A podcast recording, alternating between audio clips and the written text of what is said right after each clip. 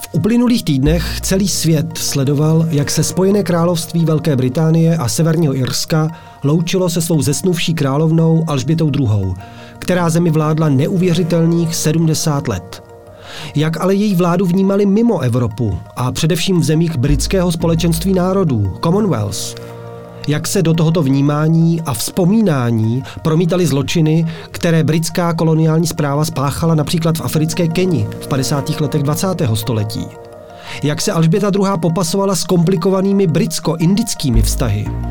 A co bude muset udělat nový panovník, král Karel III., aby na Alžbětu navázal a zabránil rozpadu nejen Commonwealthu, ale i samotného Spojeného království? Na tyto a další otázky se pokusíme nalézt odpověď v pořadu Kontexty, v němž se podíváme na budoucnost britské monarchie. Pořadem vás provede Jan Adamec. Kontexty. Aktuální témata v souvislostech. V dnešním dílu se ještě ohlédneme za dlouhou vládou britské panovnice Alžběty II na to, co znamenala pro státy britského společenství, Commonwealth, a také na to, jakou budoucnost britská monarchie má. Posloucháte Kontexty. Nejprve si pojďme říci, co to vlastně monarchie je. Je to politický systém založený na nedělitelné svrchovanosti a vládě jedné osoby. V takových státech je nejvyšší autorita svěřena monarchovi nebo individuálnímu panovníkovi – jenž funguje jako hlava státu a který svého postavení dosáhl na základě dědičnosti. Většina monarchií umožňuje pouze mužské nástupnictví, obvykle z otce na syna.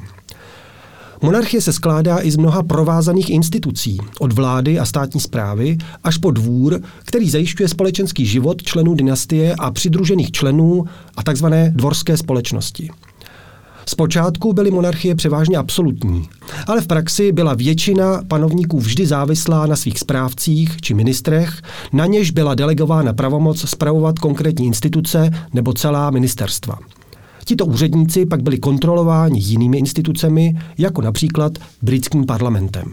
Monarchie je málo kdy statická a její role se časem přizpůsobí širšímu ústavnímu vývoji.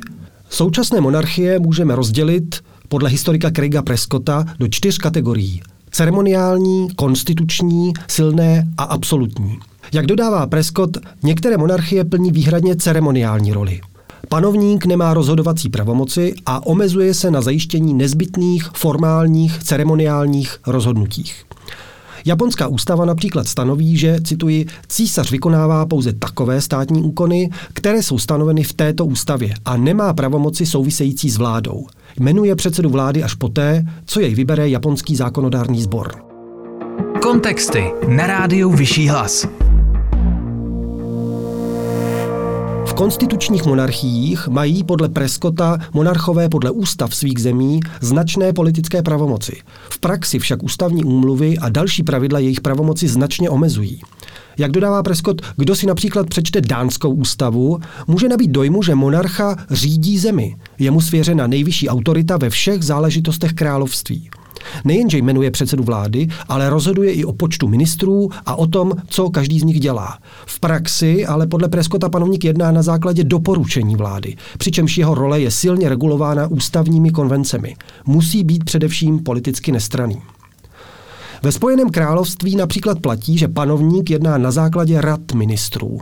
Kromě toho si však panovník ponechává některé klíčové, byť omezené pravomoci, které vykonává. Například v případě jmenování předsedy vlády panovník jmenoval do čela vlády poslance, který má důvěru dolní sněmovny. Ve světě podle Preskota existují i tzv. silné konstituční monarchie, především v malých státech, jako jsou Monako nebo Lichtensteinsko. Jejich ústavy přiznávají panovníkovi významné pravomoci, které dále vykonává osobně. V Monaku je výkonná moc vykonávána nejvyšší autoritou knížete, jehož podporuje státní ministr a šestičlená vládní rada, jež knížeti radí. Legislativu přijímá Národní rada, ale kníže musí každý zákon také podepsat. Monacký kníže má například osobní výsadu rozhodovat o tom, komu bude uděleno občanství tohoto mikrostátu. Pak jsou tu podle historika Craiga Prescotta i absolutní monarchie, jako například v Ománu, Spojených arabských emirátech, Esvatíny, což je dříve známe Svazijsko, Bruneji nebo Saudské Arábii. Zde je král zároveň předsedou vlády a jmenuje radu ministrů. Poradní schromáždění může navrhovat zákony, ale král rozhoduje, zda je přijme jako královský dekret. Nejdůležitější ministerstva obvykle zastávají další členové královské rodiny. Tím končí první blok dnešního pořadu Kontexty na rádiu Vyšší hlas, které provozují studenti Vyšší odborné školy publicistiky. Od mikrofonu vás zdraví Jan Adamec. Zůstaňte s námi a po písničce se budeme stále věnovat britské monarchii a především vztahu ze stulé královny Alžběty II. k africkým zemím v britském společenství Commonwealth.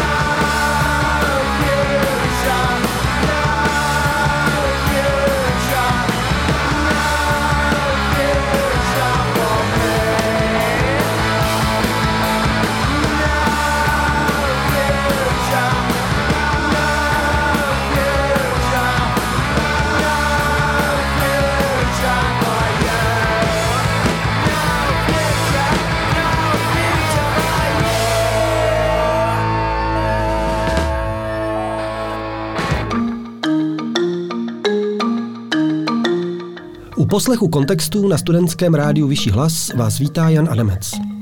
V našem druhém bloku se podíváme na vztahy zesnulé královny Alžběty II. k africkým zemím v britském společenství Commonwealth.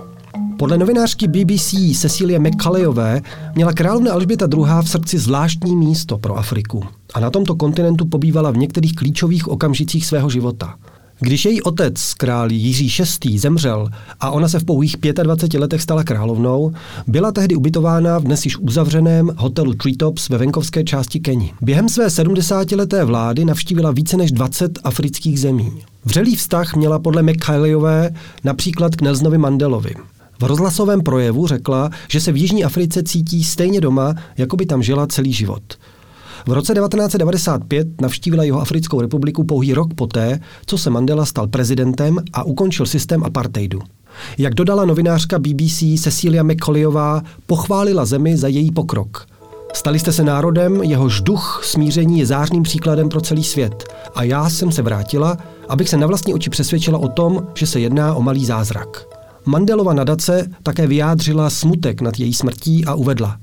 Často si také telefonovali a na znamení vzájemného respektu i náklonosti si týkali. Jak dodáváme Kaliová, pro královnu měl dokonce zvláštní jméno Motla Lepula, což doslova znamená přijít s deštěm – její návštěva zemi v roce 1995 se totiž shodovala s nejlepším obdobím dešťů, které Jihoafrická republika zažila za poslední roky. Posloucháte Kontexty.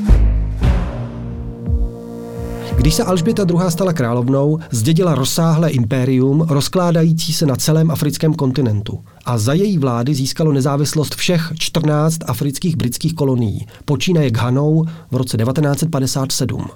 Přesto se královně podařilo udržet s nimi vřelé vztahy, mimo jiné i díky vytvoření nástupnické organizace Impéria Commonwealthu.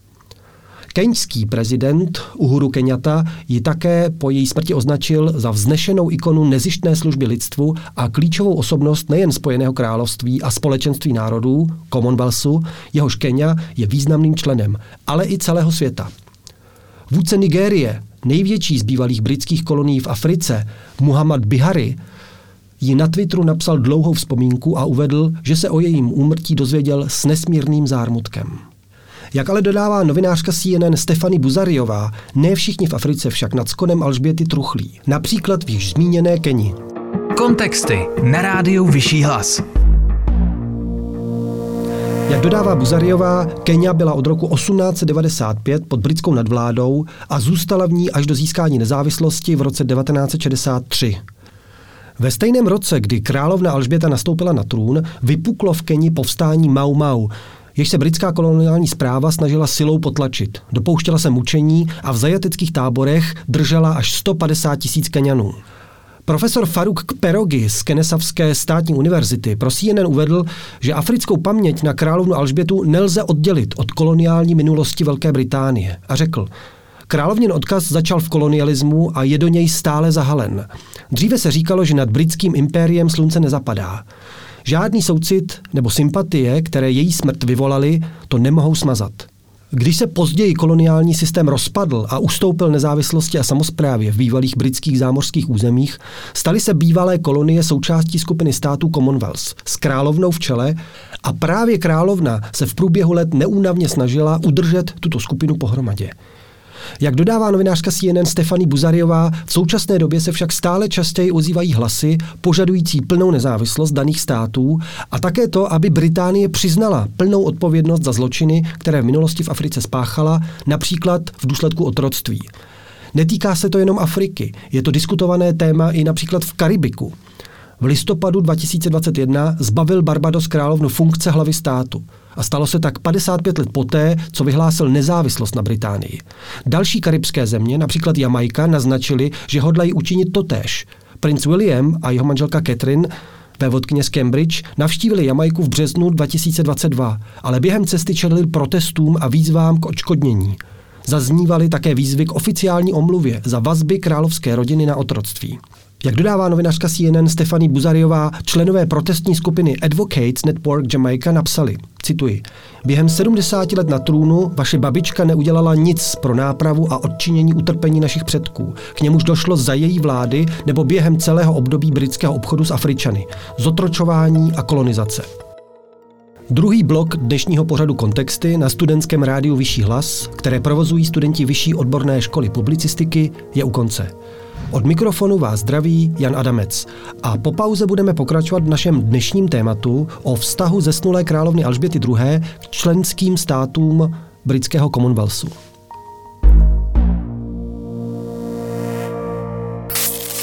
My nejsme rádio, my jsme vyšší hlas.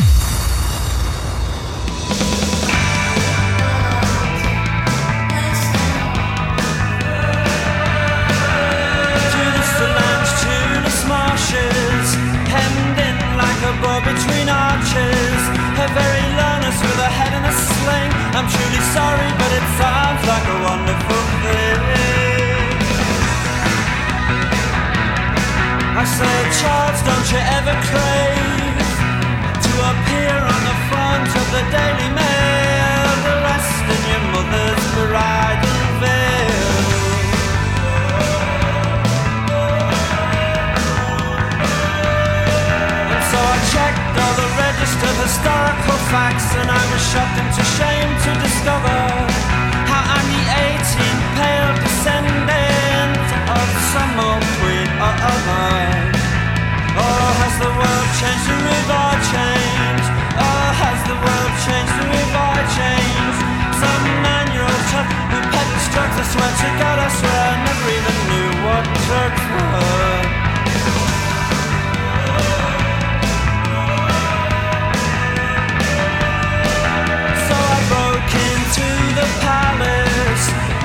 and a rusty spanner. She said, I know you and you cannot sing. I said, that's nothing, you should hear me play the piano. We can go for a walk where it's quiet and dry and talk about precious things. But when you're tied to your mother's apron, no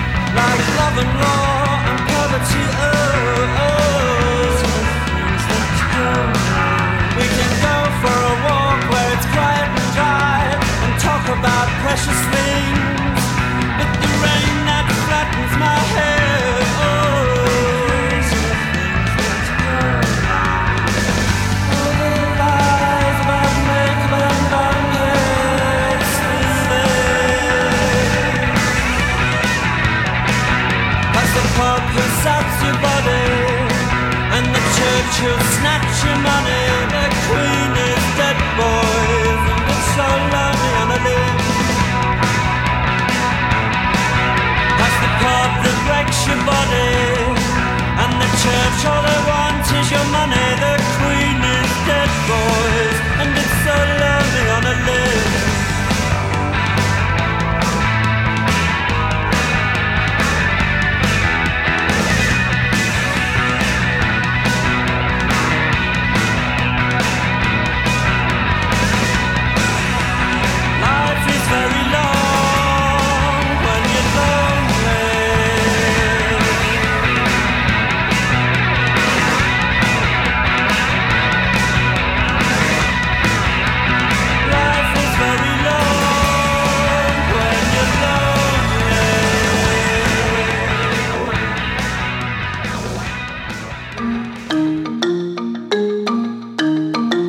Posloucháte pořad kontexty s Janem Adamcem na studentském rádiu Vyšší hlas, rádiu studentů Vyšší odborné školy publicistiky.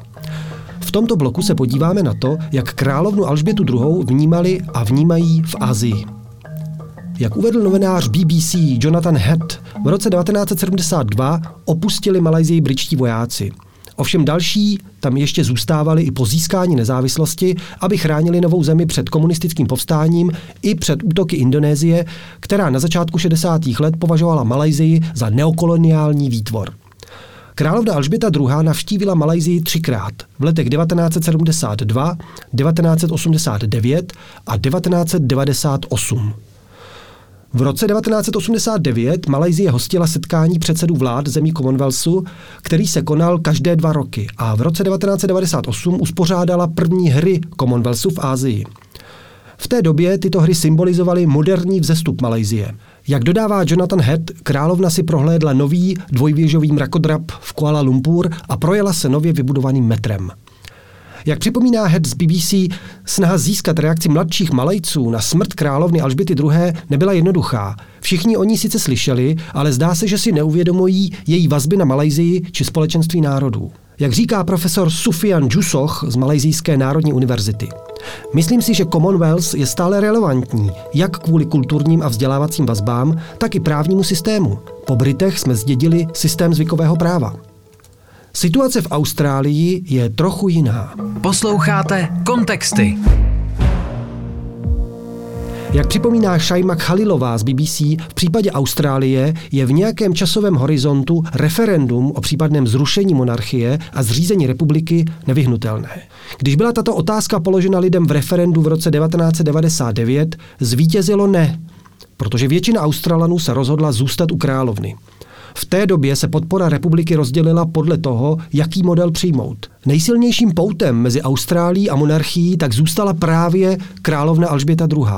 A když zemřela, mnozí říkali, že je to jako ztráta člena rodiny. A zatímco o králi Karlu III. je slyšet hodně dobrého, emocionální vztah k němu není stejný jako u jeho matky. Někteří Australané podle Shaimi Khalilové z BBC ale stále považují monarchii za důležitý symbol stability. V centru všeho dění jsou zásadní otázky týkající se identity Austrálie jako mladé země s nejstarší civilizací na Zemi. Pro mnoho Australanů je to složité téma, nezávislý národní duch proti neutuchající lásce ke královně. Je to také generační otázka. Zatímco královna zůstávala stále přítomná, Austrálie se výrazně změnila. A mladí Australané jsou spíše připraveni na to, aby na trůn usedla nová generace. A spíše než Karel III. jeho syn William. A pak tu máme Indii. Kontexty na rádiu Vyšší hlas. Jak připomíná novinář Sutik Biswas z BBC, když královna Alžběta II. v lednu 1961 poprvé navštívila Indii, na trase z letiště v Dili do oficiální rezidence indického prezidenta bylo údajně téměř milion lidí. Cesta také nabídla Indii příležitost ukázat britskému vládci, že si od odchodu jejich lidí nevedla tak špatně. Alžběta mohla vidět nová letiště, nové domy, nové kancelářské budovy, nové ocelárny. Královna navštívila města Bombay, Chennai, Kalkatu a navštívila také historické památky, jako Taj Mahal, Růžový palác v Jaipuru a starobylé město Varanasi. Jak připomíná novinář Sutik Biswas z BBC, o téměř dvě desetiletí později, v listopadu 1983, se královna vydala na svou druhou cestu do Indie, která byla načasována na summit vedoucích představitelů společenství národů Commonwealthu. Její poslední návštěva v říjnu 1997 se odehrála podle Bisvase na pozadí tragédie. Byla načasována k 50. výročí nezávislosti Indie a Pákistánu a jednalo se o první veřejné angažmá královny od pohřbu princezny Diany. Cestu podle Bisvase provázely také kontroverze. Když měla královna navštívit pamětní park Jallianwala Bagh, dějiště jednoho z nejkrvavějších masakrů v britské historii, při němž britští vojáci v roce 1919 zastřelili stovky Indů a byla vyzývána, aby se za masakr omluvila. Po malé pauze jsme tu zpět, poslouchejte dál kontexty na studentském rádiu Vyšší hlas.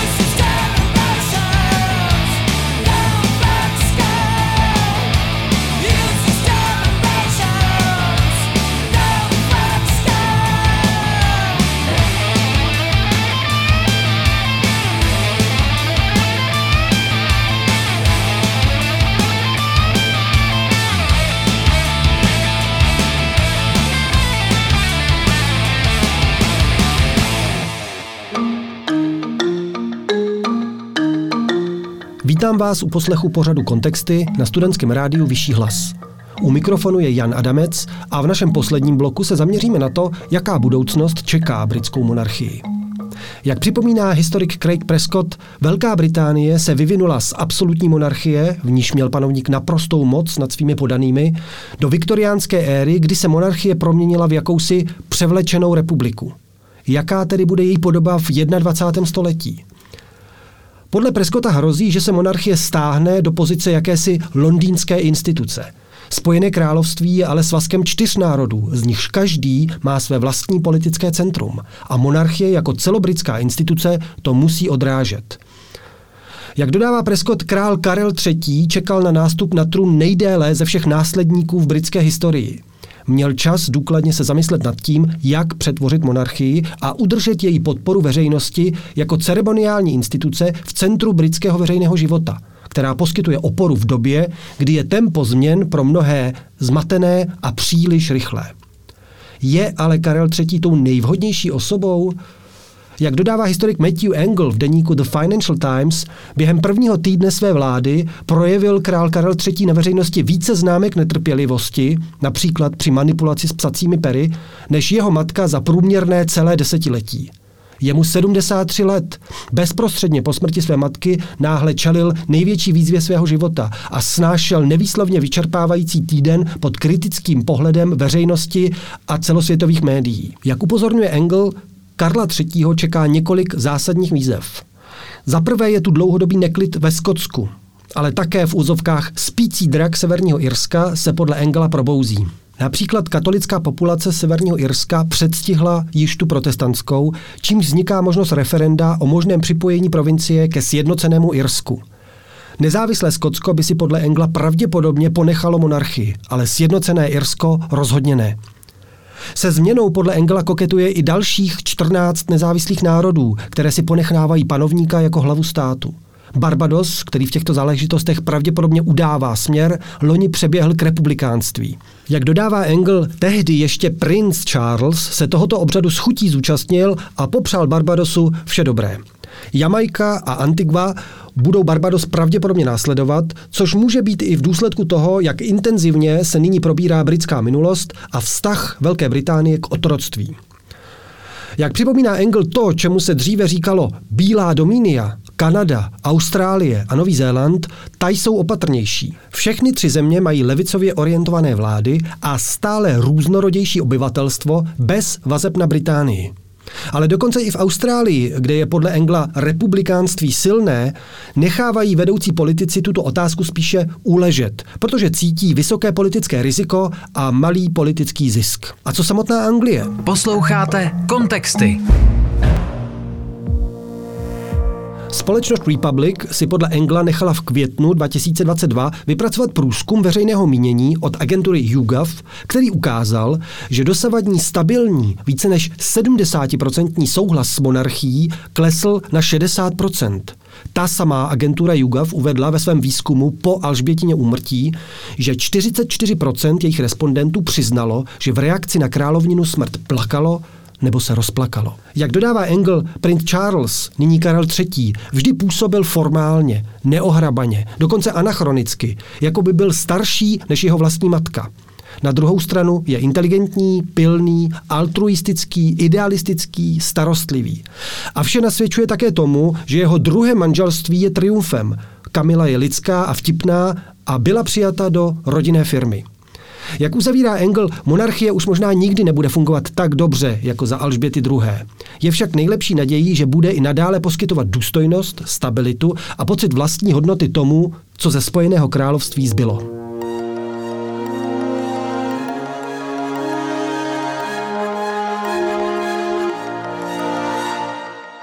Poslouchali jste pořad kontexty dnes na téma, co čeká britskou monarchii do budoucna. Znovu se na vás budu těšit zase za 14 dní od 11.30 na rádiu Vyšší hlas, které provozují studenti Vyšší odborné školy publicistiky. Od mikrofonu se loučí Jan Adamec. Kontexty s Janem Adamcem na rádiu Vyšší hlas.